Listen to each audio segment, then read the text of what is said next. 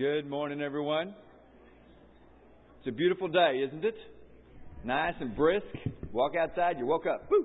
Just like that. Um, I welcome you to MacArthur Park and to our Bible class. We're going to have everybody together, so I'm going to go ahead and get started so as to allow our speaker plenty of time uh, to cover uh, Matthew 18. This morning, I have a couple of announcements I want to be sure to mention that um, I hope you'll be paying attention to. Financial Peace University. We offer these courses once a year, February, March, and April. And we have two classes beginning one on Sunday afternoons and one on Wednesday afternoons, beginning next Sunday. And so um, we, we got a good group that started, but we need some more. So if you're interested, we'd love for you to participate. You can sign up back in the family room. There's a, a one of the sign up stations has an information sheet and uh, a place to sign up. And please mention whether you're interested in Sunday or Wednesday. If you have any questions about that, please see me or Jerry Collins or Daryl Ransleben. We are um, working with that and would love to share this about you. Financial Peace is just a great course. It's not just about debt, though it is at the beginning, but it's 13 weeks focused on how you can understand all there is to understand about your finances insurance, um, uh, investments, different nuances of what we have to deal with in our money life. And so it is an excellent course, uh, essentially taught by Dave Ramsey uh, through DVD, and I think that you will find it quite useful. The thing that I've always found it most useful for, for me when I've done it, is the fact that I did it for 13 weeks. Helps you develop some good habits because we have a hard time with our habits financially. Uh, so I encourage you to participate if you can. It's going to be really good. Now, the other thing I want to mention is the couple's Valentine's dinner. Richard has told me this is the last Sunday to sign up. And So we want to be sure to have a full fellowship hall. We've got a sign up station out in the family room on one of the tables. And so please uh, be sure to, to fill that out and uh, sign up for that coming up on February the 11th. It's going to be a wonderful time. They always do a great job. Now, let me be sure to mention for this day what's going to be happening this morning. We are doing, um, let's go to the next slide, Journey to Peace. And then during the sermon, Jim is going to be focused on the journey to higher righteousness. This afternoon, we're coming back together again at 2.30 in the fellowship hall. 2.30, and we'll be focusing on journey to greatness. And then at 4, a passionate journey. So this is what we're going to be doing this afternoon. There will be no Sunday evening service tonight. Nothing at 6. Communion will be served for those who cannot participate this morning. I do want to mention right now that inside of your bulletins is the note sheet for today. If you did not participate yesterday and don't have a notebook, then we have note sheets for this morning's class and sermon on the one sheet of paper. And so be sure to notice that. Right now, I'd like to ask everybody to stand. We're going to sing Humble Yourself in the sight of the Lord. And if you would, please move to the front. It will be so much easier for people coming in later. If you'd like to, come to the front so Jim can see you real easily. Morning, let's all sing out. Humble yourself in the sight of the Lord. Humble yourself in the sight of the Lord, and He will lift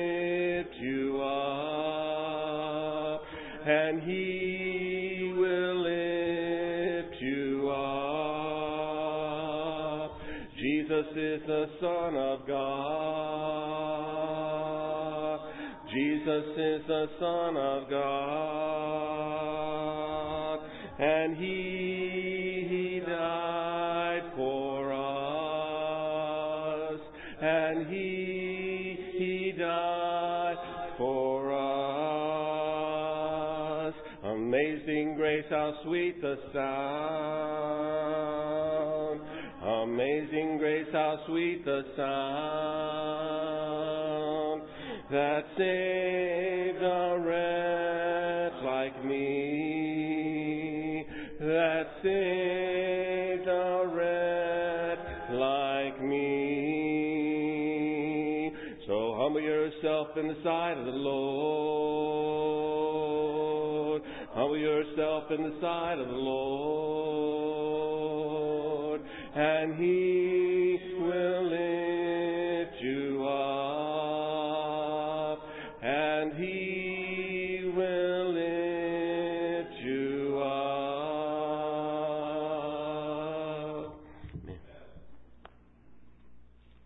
Matthew 18, verses 1 to 6.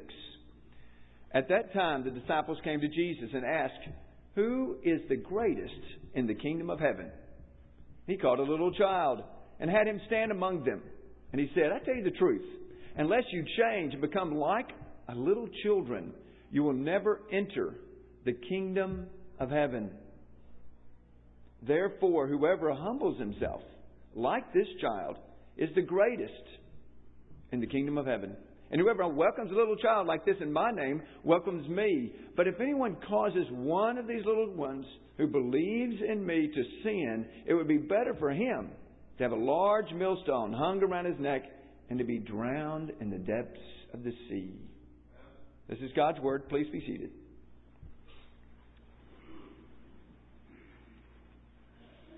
Today we begin a focus on the Gospel of Matthew. What we're going to be doing is focusing on a journey. We began this journey yesterday and looking at overall look at Matthew and all that it has and the five discourses of Matthew and those kind of things. And today we continue that journey. And then as we come together as Bible classes, adult Bible classes in uh, March, we will begin working our way through Matthew in detail. And so we're looking forward to this journey. Now, Dr. Baird is a true servant. I don't know if you heard me yesterday, but he received a frantic email from me on December the 29th asking him, of all things, to speak for seven hours on the Gospel of Matthew within one month. And he was gracious enough to say yes. And I thank Dr. Baird for that. As you know, Dr. Lynn McMillon had brain surgery right before Christmas. We had to make a change, and so Dr. Baird was willing to do that. Jim is an Oxford scholar. He did his bachelor's at OC. He did a master's at Harding Graduate School in Memphis. And then he went to Oxford, England. And there he studied Christian evidences in philosophy. And he got his degree in that. And he has presented uh, uh lectures on that, just like he presented to us last night at the final session at 7:30 on Christian evidences, what, why we are to believe the way we are to believe, and what you say to people who don't believe in God. So we had a good visit last night. But Jim is not just a scholar. He's very well read, but he is also a preacher at heart. He has returned to the school where his father taught, and he now preaches and ministers to college students. Over, he's done that for over 20 years, and he works at the Wilshire Church in Oklahoma City, as well as teaching on the OC campus. So he has done a lot of different things throughout his life. Jim is married to Yolanda, the former Yolanda Wyrick. She's known by Yodi, that's what she goes by. And they are proud parents of two sons and a daughter, James Taylor and Elizabeth. So we're going to pray, and then Jim will teach us quite a bit about Matthew. Father, thank you so much for your blessings. You've given us a beautiful morning, Lord, and we know that, that you are uh, absolutely amazing, bringing the cold air in. And Father, I thank you for the change of seasons. I thank you for your majesty and your creation. And Father, as we come together this morning, we come to focus on your incredible word, the Bible, and to focus specifically on the Gospel of Matthew. And Father, I pray that as we read these words and as Jim speaks to us, that we will be changed that we will be transformed to look more and more like Jesus. Thank you for Jim. Thank you for his devotion to you and to the Word. And Father, through your Son we pray. Amen. Jim?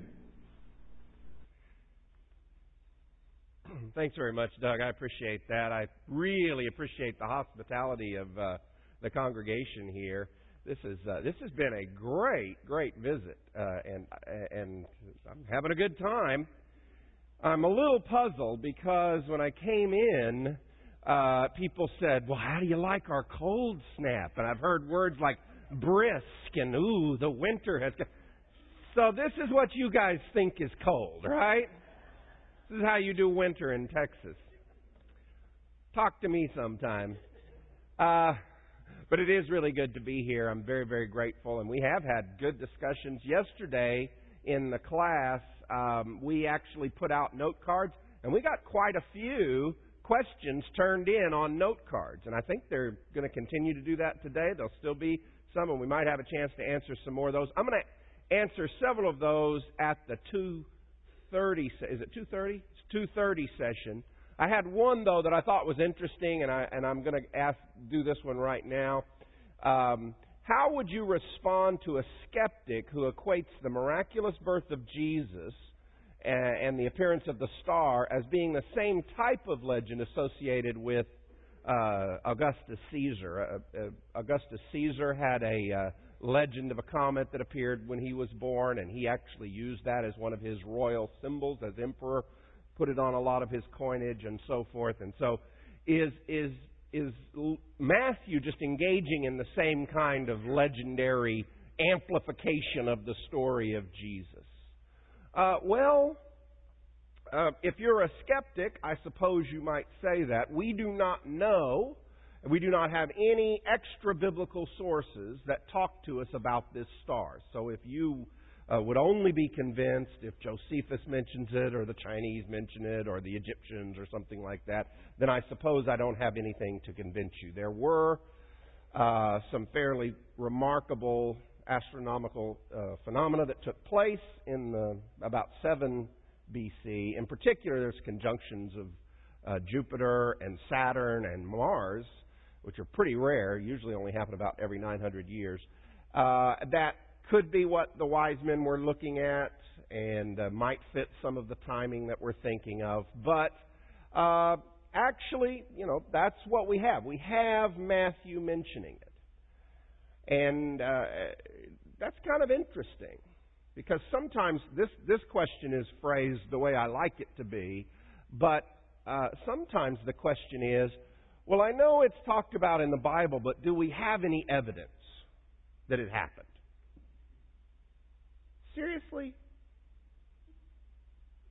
Um, it's true that in Western culture, uh, we, for centuries, grounded our belief system on the Bible and had a belief in the Bible as the Word of God. And it is true that over the last 300 years, there's been a dramatic shift for many people away from giving that level of confidence to the Bible. It's sad, but that has happened in our culture. Unfortunately, I think in reaction to the high view of Scripture that Christians have and, and that our culture traditionally has had, people have moved really badly in the opposite direction. Even if you're a skeptic, you shouldn't treat the words of Matthew or any other biblical source as false you at least believe that this is a first century document.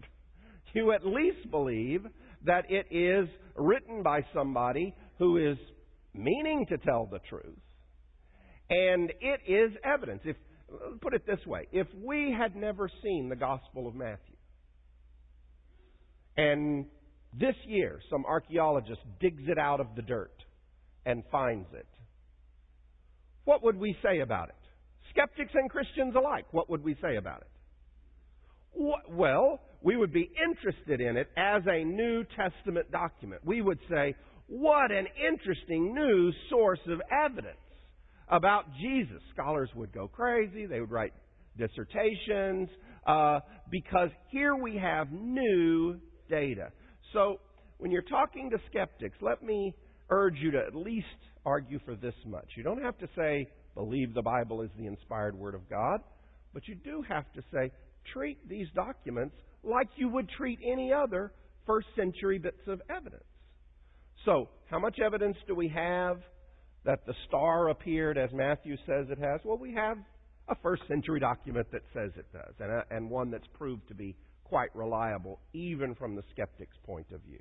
So I kind of wanted to make that point as we started off this morning. If you have your Bibles, I would like it if you would turn to Matthew chapter 18. Matthew chapter 18.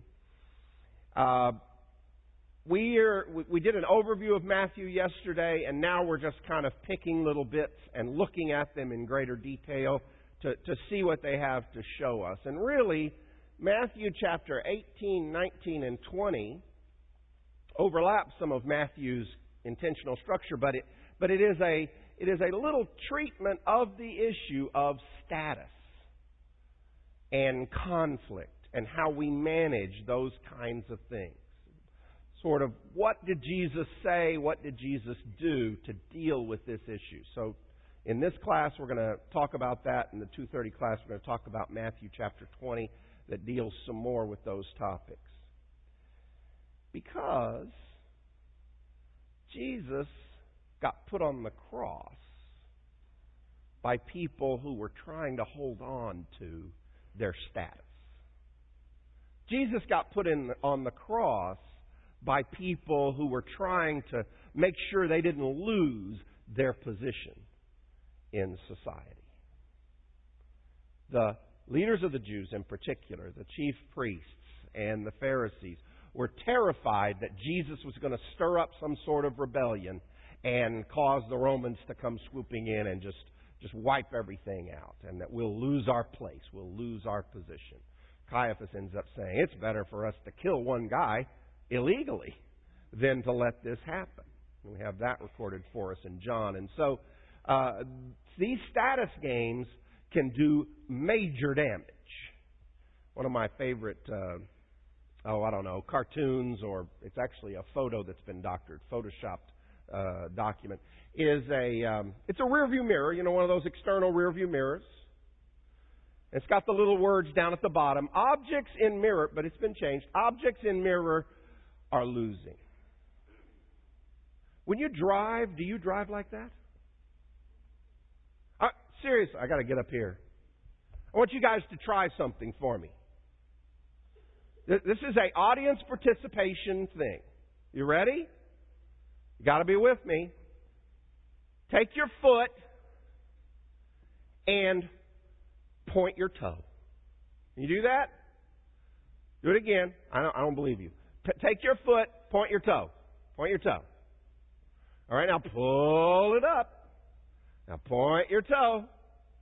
Now pull it. You guys aren't doing this. Now you got to enter into the spirit of things. Pull it up. Point your. Which is harder to do?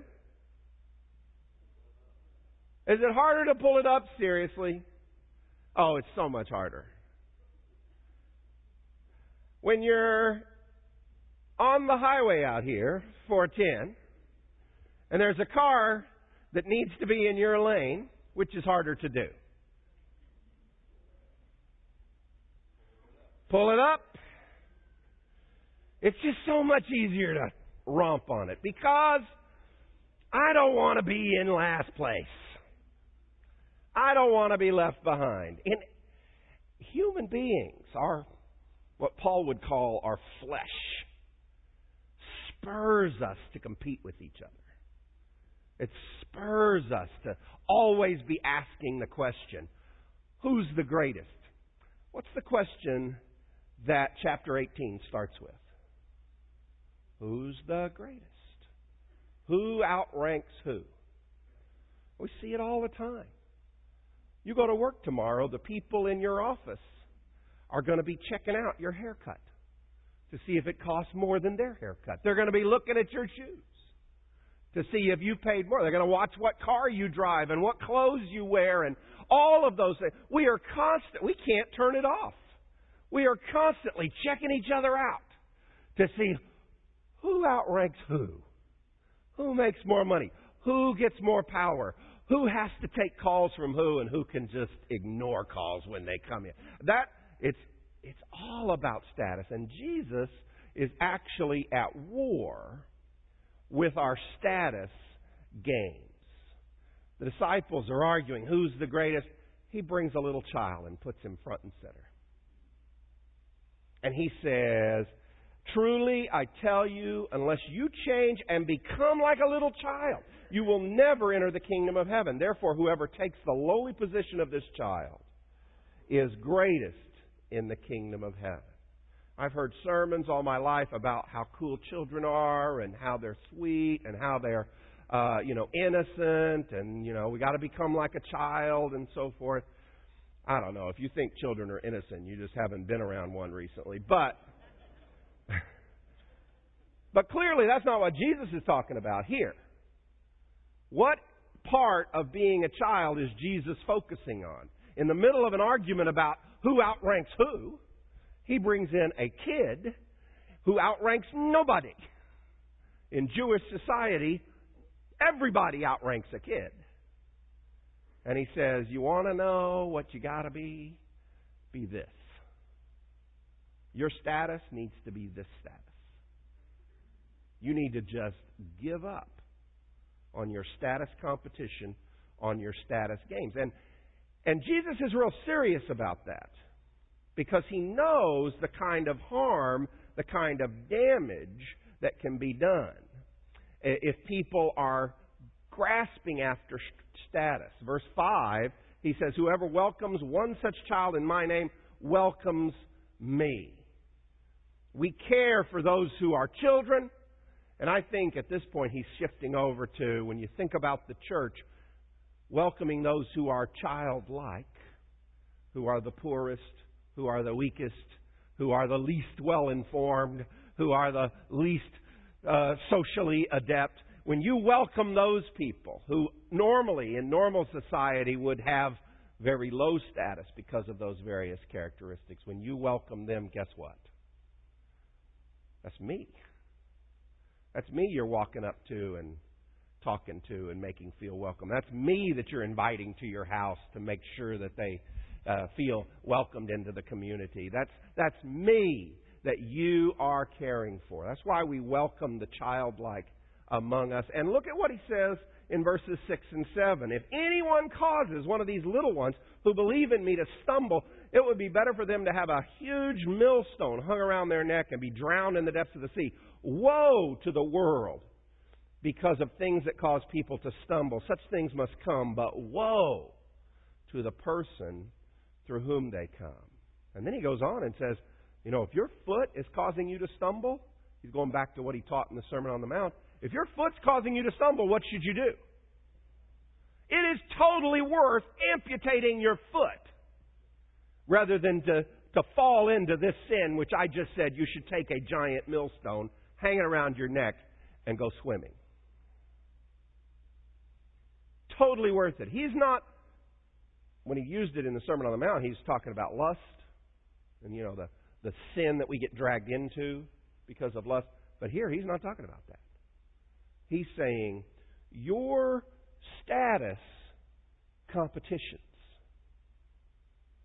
Who gets their way and who doesn't? Who gets to win the argument and who does? Who gets the last word? Those things, when they spill out over into the church or into spiritual areas where, where the childlike people can be hurt, God sees the damage you're doing. That's what he's saying. It's a very sobering talk. I heard of a couple that were driving down the road and they were arguing about something as married couples often do. Not us, but but many married couples I'm told argue sometimes and they were both accusing the other of being sort of stubborn. And um and and and finally they just quit talking and they were just mad at each other and they just quit talking and they drove past the field and there were a bunch of mules out in this field. And the husband pointed to the mules and said relatives of yours? And she looked over there and she said as a matter of fact they are. They're my in-laws.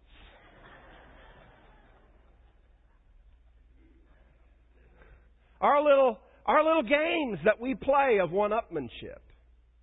They're kind of bad enough out there in the world, but when we bring them into the church, we, we may be oblivious to the damage we're doing to the, the most immature and the most vulnerable Christians among us. People who maybe they just haven't been Christians very long, or maybe because of you know things that are going on in their life, besetting sins or tragedy or illness or whatever for whatever reason, they're in the childlike position. They need protection. And instead, what they see is those who are supposed to be leaders, those who are supposed to be examples, fighting with each other over who has the best interpretation of Scripture or, or, or who gets this position or who gets to have the last word or who has the. And, and it just rips them up. And Jesus says, if you cause one of those little ones to stumble, God will notice that. God will notice that. He is at war with our status games because they cause so much damage and cause so much pain. So, as he continues this chapter, he, he says, This is the way we're going to do it. This is how we're going to fight. I believe Matthew uniquely presents Jesus as the king. He says, The kingdom is here, it is at hand, it's right here. We're already living the kingdom. How do we fight wars in this kingdom? All kingdoms got to fight. How do we fight wars in this kingdom, the kingdom of heaven that Jesus is announcing? And, and Jesus persistently says, Your real enemy is evil. Your real enemy is sin. And that's what you're going to fight. Let's take this fight to Satan. Let's cause him to be sorry he ever started this. Why does Jesus emphasize going to the lost sheep? Down there in verse 12. What do you think? If a man owns a hundred sheep and one of them wanders away, will he not leave the 99 in the hills and go look for the one that wandered off? And if he finds it, truly I tell you, he's happier about that one sheep than about the 99 that didn't wander off. In the same way, your Father in heaven is not willing that any of these little ones should perish. Why do we go looking for the lost sheep? Why do we do that? People who are the vulnerable ones that have been perhaps captivated by sin, taken away by discouragement, uh, trapped by lust or drugs or alcohol. They're not, they're not here this morning. I don't know where they went. They're lost. Why do we go looking for them? Why do we go looking for them? We didn't get lost. We didn't get drunk. We didn't get pregnant. We didn't ha- misbehave. We're not trapped in depression. We're fine. Here we are at church. It's not our fault that they got lost. Why do we bother?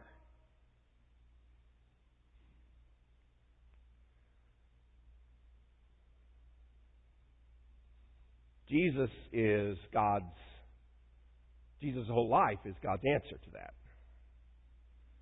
He summarizes it in this little parable. It's not God's fault that any of us are as messed up as we are. And God would be perfectly within His rights to just leave us to our fate. By our own weakness, by our own stupidity stupidity, by our own wickedness and sin, we have alienated ourselves from God, put up a barrier, a wall, a separation. And, and God's already given us life and everything that we have. He's perfectly within His rights to say, well, that's it for them. They made their choice. It's not His fault what we've made of our lives. And amazingly, he sends his king, Jesus, as the shepherd to gather in the lost sheep. You're here because God came looking for you. So why do you go looking for lost sheep? That same reason. You're here because God came for you. God extended His grace to you, and and you, when the Holy Spirit gives you the strength to do it, you are also going to go looking for others. Doesn't always work. It's not always easy. When you go look for the lost sheep, it rarely looks like it does in the flannel graphs. Let me warn you. You know, the, I love those flannel graphs. Those are so cool. But you know, the shepherd and he takes the little sheep, and the sheep usually has a smile. Which how do you get a sheep to smile? You know, but the sheep is all comforted because he's in the shepherd's arms and the shepherd carries him back to the fold and everything. That's such a good picture. If you've ever actually done any sheep wrangling in God's church, in real life, the sheep, at least initially, kick you right in the face. They kick, they bite, they scratch. Where they are, seems like a solution to their problems. It's a horrible solution. They aren't happy. But where they are away from God seems like a solution to their problems. And you look like you're coming in and, and taking away their solution. You look like you're coming in and messing up their life. Why don't you, Christians, just leave me alone? Just leave. Why? And, and you'll get attacked. Well, who are you to tell me what's wrong with my life? There's plenty of stuff I can list about you, and the more they know you, the more they can hurt you with that very thing. Sheep kick. So now what do you do? Now what do you do? Well, the next two sections in 18 kind of help us to deal with that problem of retrieving sheep. What do we do? How do we handle that? Look down at verses and I, uh, verse 15 and following.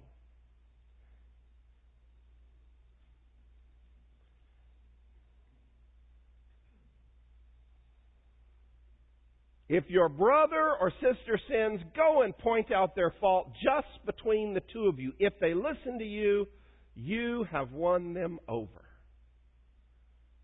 We're in the sheep retrieval business, and and and so we don't just say, "Fine, you do what you know what you think is best." We are going to do our best to bring people out of where they are into a place of safety. Jesus is at war with lazy tolerance. Our society preaches tolerance a lot. Tolerance has become one of the key virtues of our society. But the more you listen to the rhetoric of tolerance, and especially the more you look at our society's practice of tolerance, you find out it has a very dark underbelly. Because the main drive, I'm pretty convinced, the main driving motivation for our society's love affair with tolerance is apathy. It's not love. People spout things that sound sort of like love. Well, we just know, we just don't condemn anybody. We just never would think of telling people that something's wrong with the way they're living their life. We just want to love people. We just want to love people. Well, yeah, you do want to love people. But but if there's something wrong, it's not loving to let that wrong continue. If you can do anything to help it. I my family has known the branches for a long time. I've known Charles and Sylvia for a long time. Charles, when you were in practice, if a patient comes into you who's got a issue serious enough to, for you to be involved, they do not want to hear you say, well, you know, I don't make judgments about brain issues here. You know, some people's brains function, some people's don't, but I just love everybody. You know, I don't want to go causing you pain by cutting and, you know, chopping and stuff. I just I just love people. Well, you would get kicked out of your medical practice. You'd be, you'd, the AMA would take a dim view of that. There are things that are wrong. You have the power to maybe make a difference for the better. The loving thing to do is not to say, well, I just don't want to make waves. The loving thing to do is say, get ready. We're going to do some cutting. We're going to make this better. Do you really believe that people's souls are at stake here? Is this just fake? I mean, is this just a game? People's souls are at stake. When sheep are lost, they're going to stay lost forever, maybe, if we don't go and intervene. And so, Jesus says, we go. If they listen to us, we may have won our brother or sister back. Isn't that a great thing? That's the goal. If they listen to us, we may have won them back. They may kick us in the face for a while first. They may natter about all the things that are wrong with us first. But if in the end they listen to us, we have won our brother or sister back. That's an amazing thing. That's a victory for God. It's, it's incredible that we have the privilege, that God has allowed us the privilege to be involved in His work like this. Jesus is at war with sort of laziness that says, oh, well, I'm just going to let them sort that out for themselves. He's also at war, incidentally, with being a jerk for Jesus. There are people who have come to believe of themselves that they have an unlisted spiritual gift. We have various lists of spiritual gifts in the New Testament. I've looked through those lists. I'm pretty sure the gift of criticism is never listed. And there are people who feel like, yeah, I'm just specially gifted at the ability of seeing what's wrong with you.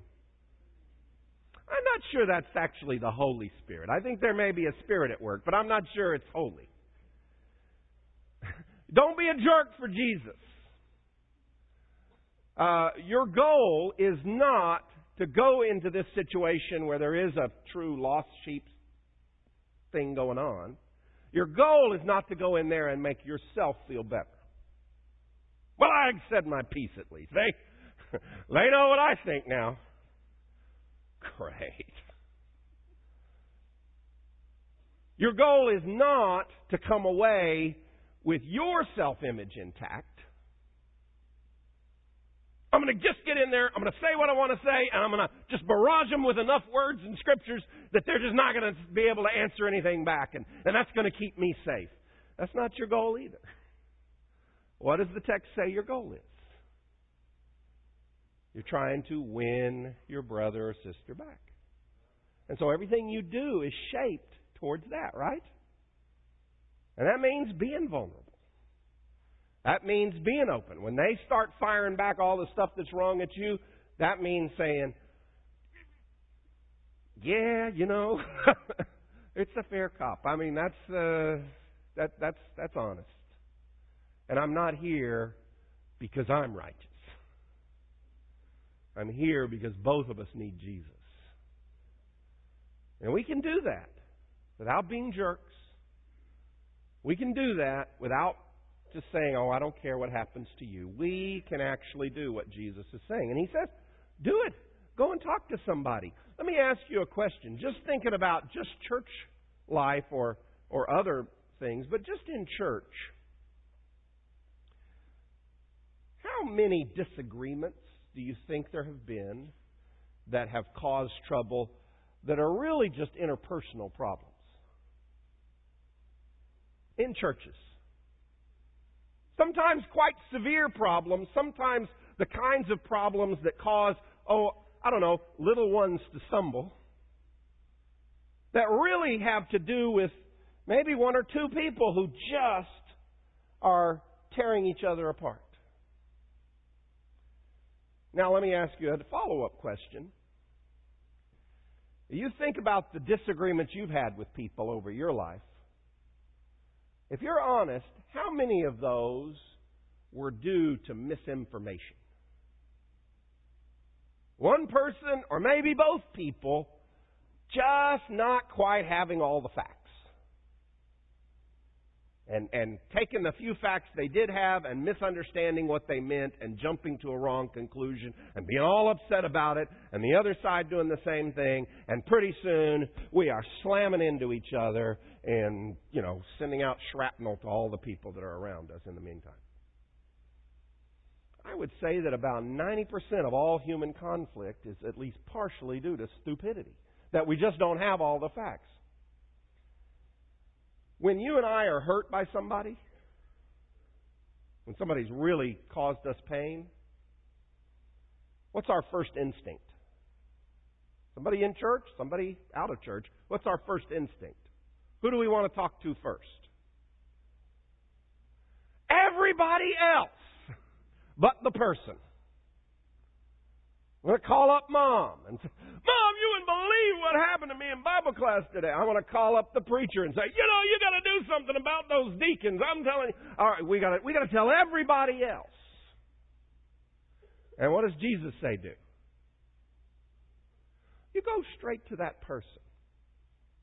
Because if you have misinformation, if you've gotten some of your facts wrong and you start telling everybody else, you're just doing Satan's work for him. You're just spreading more lies. That's what Satan is. He's the father of lies, and he's going, Oh, this is awesome. This is great. Do some more of that. If you really make it you know, kind of part of your morality, part of your Christian walk, that if I really have a problem that's bugging me with somebody, I'm going to try to get up the courage to go talk to that person. I'm going to try and get up the courage to go talk to that person. If you do that, let me tell you, you don't want to have that conversation unless you have really fact checked carefully. Because That's embarrassing. Go in, get up your courage, get everything going, and then they say, oh, yeah, by the way, what you didn't know was X, Y, and Z. And you just feel really silly. And so, Jesus, by telling us to do this, by asking Christians to begin to incorporate this kind of behavior into our Christian walk, He is, he is helping us to do something that I think would eliminate about 90% of the kind of strife and status conflicts and fighting that, that often tears churches apart and, and tears other organizations apart too. Just go and talk to that person, just the two of you. Just go and do it. Now, when Paul talks about this, if you want to make notes, you can jot down Galatians chapter 6, verses 1 through 3, where I think Paul expands on this. And he says, You need to be a spiritual person, and you need to be a person who is uh, watching out that you yourself don't fall into temptation the temptation of anger, the temptation of frustration, the temptation of selfishness, and so forth. Paul has some really good amplification, but the basic idea is you go to the person that's causing the problem. Try to deal with it in the most limited way possible. Because the ideal result is somebody's hurt you, somebody's done something wrong, somebody's in trouble. You go to that person, that person only, only the two of you know about it, and it gets resolved, and you've won your brother or sister over. That's the picture. If that doesn't work, take some witnesses. People get confused by witnesses. They think that means, you mean I have to have other people who saw it happen? No, there's two senses of the word witness. One is, you know, obviously somebody who sees it, but another is people who can add their encouragement to yours to help get a positive outcome. People who will stand by you and say, now, I know this is hard to hear, but I think that, you know, what, what you're being told is the right thing. People who can support you and, and bring some people along and make that, make it a more powerful appeal. And you continue to do that, and Jesus says eventually you may have to involve the, the elders, eventually you may involve the whole church. That can happen. Your goal at every step is not punishment. Your goal at every step is to win your brother over. Even if you have to take that last step where you say, until this is resolved, we've got to, we've got to part ways. We can't be in fellowship. Even if you take that last step, you read what Paul says about that. He says the whole goal there is to win somebody over, to break them free of the grip of Satan. When you're in a fight with somebody, all we can see typically when we're in fights with somebody is just the pain that that person is causing us. And, and, and Satan plays on that fact because when you're in a fight with somebody, all we can see is that that person's my enemy. Who is our real enemy? It's Satan himself. How would you like to make Satan's life miserable? I mean, he has done enough to you for you to want to get even with him. I mean, if you want to get even with somebody, don't get even with the people that Satan has manipulated and fooled and tricked. Let's go to the source. I wouldn't mind giving Satan a bloody nose for a change. How would you hurt a being as powerful and as strong as Satan? Get a little of my own back from Satan himself. How would you do that? You can by doing what Jesus says. By doing this very thing. Because Satan has, has taken possession of somebody who's trapped in sin. Satan has swooped down and grabbed one of the sheep. And he has a new toy to play with and torment. And if you want to get some revenge on Satan, instead of you adding to the mix and punching the sheep a little bit more, go and take that lost sheep back for Jesus. Go and take that person back. That's what you do. And and you will have won your brother or sister over. So we're told. We seek the lost because that's what Jesus did for us. Why do we forgive? Our last passage I want you to look at is down in verse 21. Peter, hearing all of this, says, Well, uh, Lord, how many times should I forgive my brother and sister who sins against me? Up to seven times? You're talking about going to my brother or sister because my goal is to try and win them over. Those conversations rarely go smoothly. It's often very painful. There's a lot of defense mechanisms and, and it hurts my feelings and I feel vulnerable and the other person feels vulnerable. Uh, but, but what if it's, what if it's sort of successful? The person who's really hurt me nevertheless says, you know, I, I realize based on what you've said, I, I got to do better, and I'm going to try. I'm going to try. How many times do I, how many chances do I give them? How many chances do I give them? Uh, the rabbis, very near this time, maybe before this time, had already given a ruling.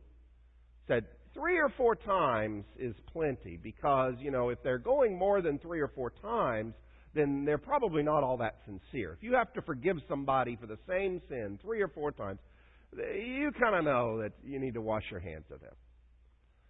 And so Peter thinks he's going way above. He thinks he's got Jesus' wavelength. He said, Seven times, Jesus. I bet it's like twice what the Pharisees say. Seven times. And what does Jesus do? He multiplies it, and I don't think he means 490. I think he just says, Stop counting, Peter. If you're counting, you know you've missed the point. Because what's the point? The point is there are lost sheep.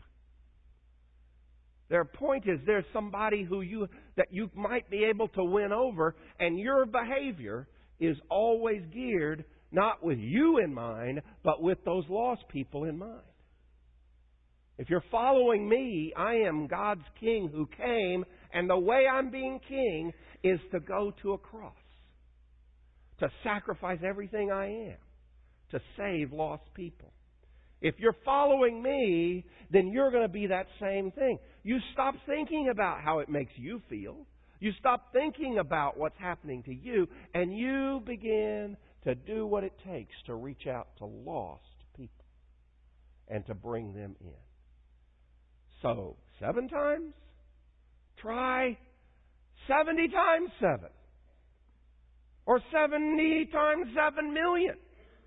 If they'd had an easy Greek word for million, I'm pretty sure he would have said that. Stop counting and do what it takes to bring in the lost.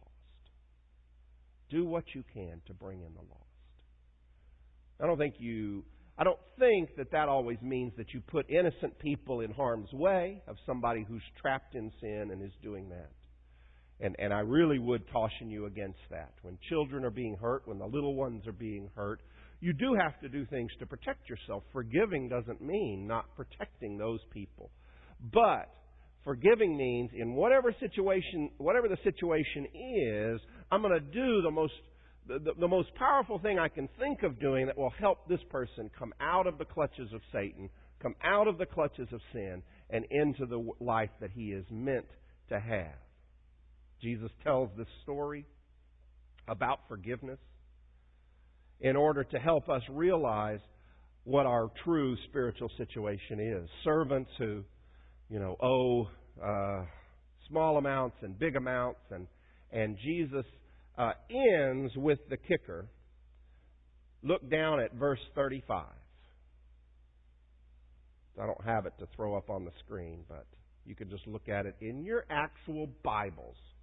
Uh, this is how my heavenly Father will treat each of you unless you forgive a brother and sister from your heart.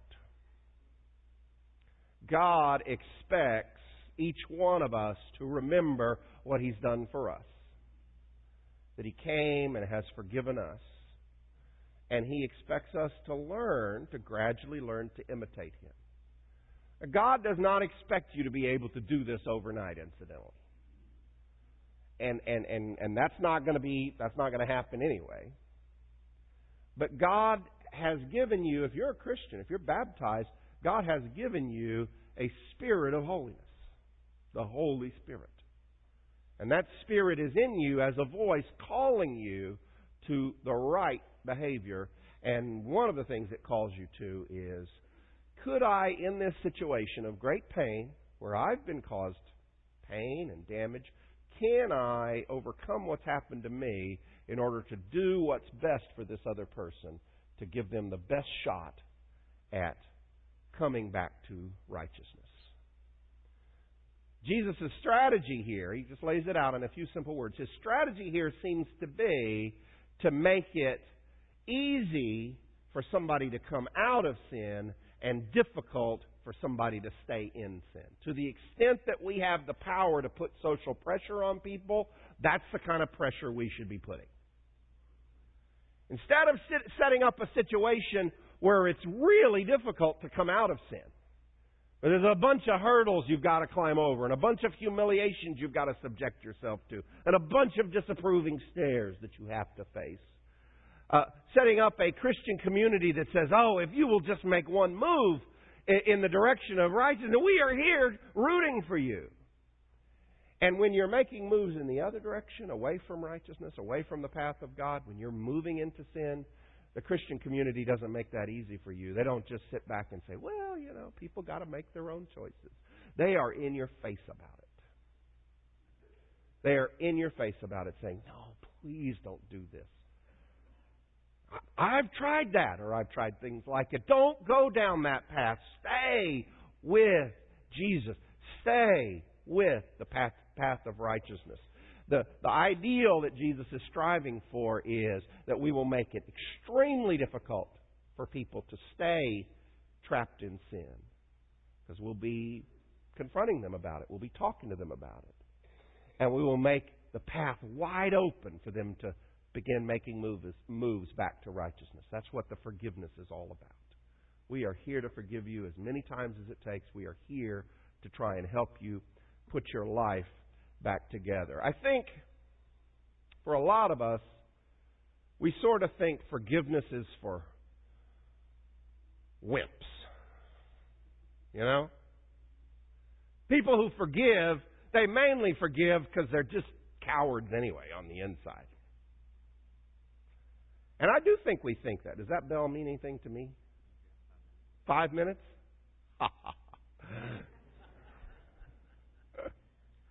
uh, we do. We think, you know, forgiveness is for people who are just, you know, socially chicken.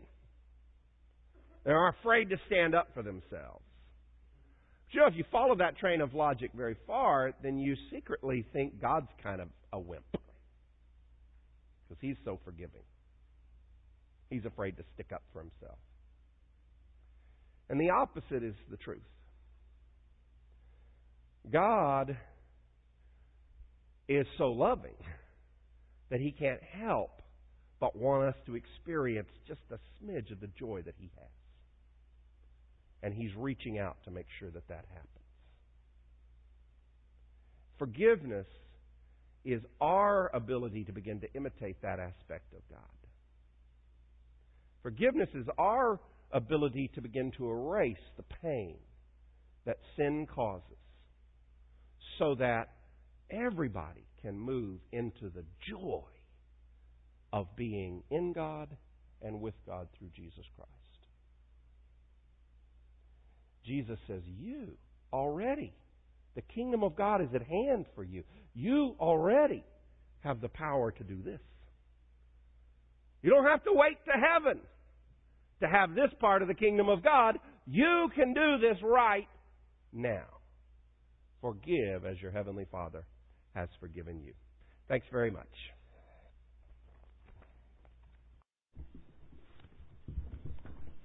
Please remember, 2:30 this afternoon we're going to be gathering together. I hope you plan on being here. We'll see you then.